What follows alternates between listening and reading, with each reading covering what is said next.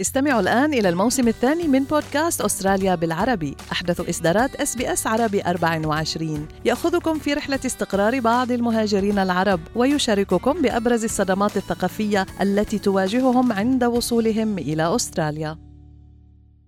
أنتم برفقة اس بي اس عربي 24 شوفي ما في من أستراليا وحول العالم بفقرة منوعات آخر فقرات برنامجنا الصباحي Good Morning Australia وأنا بترا طو الهندي. وأنا فارس حسن رح نبلش منوعاتنا من مصر وهذا الجدل اللي أثير حول تغليف أو ترميم الهرم الثالث. فارس هيدي الكلمة يعني تبليط الهرم الثالث خلق جدل وسخرية في مصر وتوجب رد رسمي. صحيح يعني وانتشرت كلمة حتى تبطين الهرم الثالث عم نحكي عن هرم منكاورع هو الهرم الأصغر يعني بخوفو وخفرع وهذا الهرم الثالث انتشر بين رواد التواصل الاجتماعي سخرية إلى حد ما حتى أن بعض علماء الآثار اعتبروا أن هذا التحرك بلا جدوى.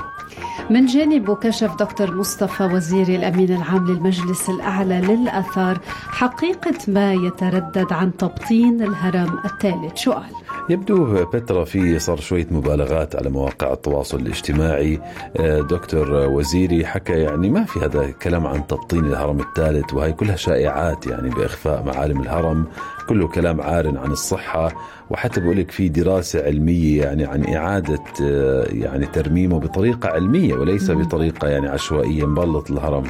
يعني آه، اللي قاله دكتور آه، وزيري إنه هو مشروع إعادة شيء لأصله كما كان عليه وقت يعني في الوقت المصري القديم وإنه هالمشروع هو مشروع القرن لمصر. هلا في كان انتقادات من علماء آثار منهم دكتورة مونيكا حنا وهي أستاذة مساعدة في الآثار والتراث الحضاري. حكت مشروع تغليف الهرم الثالث بأحجار الجرانيت ما له جدوى يعني من الناحية الأثرية ومش منطقي. يعلنوا عن البدء بالمشروع بدون ما يكون في دراسة متخصصة منشورة بدورية علمية معتمدة. دكتور مونيكا حنا كمان كتبت على حساب على فيسبوك لا يمكن فعلا يعني ما ينقص ترميم الأثار هو تبليط هالهرم. ألا ينتهي العبث بأثار مصر؟ دكتور وزيري على الجانب الرسمي يقول رح ندرس الموضوع لمدة عام وما جرى تداوله عن استخدام حجارة جديدة. يعني آه، كله عاري عن الصحة عم بيحكوا آه، حسب الرأي الرسمي. أو وجهة النظر الرسمية أن الأحجار اللي سقطت من الهرم على مدى السنوات يتم استخدامها بيرجعوها وأوضح أن البعثة الأثرية المصرية اليابانية ستعمل على ترميم الأحجار ودراستها وإعادتها إلى مكانها الأصلي صحيح يبدو اليابان يعني منخرطة بشكل كبير في هذا المشروع. آه، سنتابع معكم كل الجدل اللي يثار على مواقع التواصل الاجتماعي وأي تصريحات جديدة أيضا بهذا الخصوص. خلينا نروح من هالخبر لسيلين ديون فارس وثائقي اليوم عن سيلين ديون آه، وهو يهدف للتوعية بمتلازمة الشخص المتيبس Stiff Person Syndrome يلي عم تعاني منها سيلين. عم نحكي عن منصة Prime Video تحديدا. رح ينشر هذا الوثائقي بأكثر من 240 بلد. توعية الرأي العام كما ذكرت بالمرض اللي بتعاني منه المغنية الكندية حسب ما أعلنت شركة أمازون بالفعل فارس بأكثر من 240 بلد مثل ما أنت قلت والهدف فقط توعية سيلين البالغة من العمر 55 عام مصابة بها المتلازمة متلازمة شخص المتيبس. هو مرض عصبي نادر. آه، فارس يعني آه، بالعامين الماضيين هالمرض شكل تحدي كبير لسيلين بدأ بدءا من اكتشاف مرضها وصولا إلى تعلمها طريقة التعايش معه دون ما تسمح له أنه هو يحدد من هي؟ صحيح يعني هي طبعا المرض من عندها تحديات منعتها من الظهور على المسرح. يعني هي آخر مرة ظهرت قبل أربع سنوات بحفلة موسيقية في الولايات المتحدة. طبعا الكل بيعرف عندها مسيرة فنية طويلة. 40 سنة باعت خلالها أكثر من 250 مليون ألبوم. بالفعل فارس ال documentary حيكون بعنوان ام آه وفيه كمان رح تكشف سيلين عن آه هالمسيرة الطويلة يلي غيرت مسار حياتها منذ تشخيصها في هذا المرض. خبر طريف أيضا السجن لسارق حذاء The Wizard of Oz يعني كتير مهضوم هالخبر. ليش؟ لأنه الشخص يلي آه، هلأ حكم عليه بالسجن الأمريكي تيري مارتن آه، قام بهالسرقة قبل عشرين سنة. مضحك الموضوع. بنحكي عن الحذاء اللي انتعلته آه، جودي جارلاند ب The Wizard of Oz سيبقى مارتن تحت الإفراج المشروط. هو حاليا يخضع ل palliative care أو رعاية تلطيفية في المستشفى.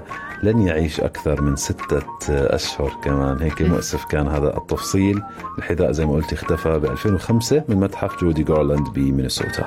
وقال مارتن إنه سرق الحذاء ظنا منه إنه مرصع بأحجار ياقوت حقيقية. على مر السنين ارتفع مبلغ المكافأة المعروضة لاستعادته إذ عرض أحد المهتمين مليون دولار لقاء يعني استرداده. ويقدر المدعوون العامون بولايه المدعون العامون بولاية نورث داكوتا قيمته ب 3.5 مليون دولار. آه بالنهاية طلع يعني القيمة قيمة فعلية مادية وأن لم يكن يعني القيمة المعنوية المعنوية إن لم يكن مرصعا يعني بالأحجار الكريمة. آه خلينا كمان مش عارف بترا إذا شفتي هذا أنا المقطع حضرته الصبح لمقابلة مع معتز عزايزة في قطر.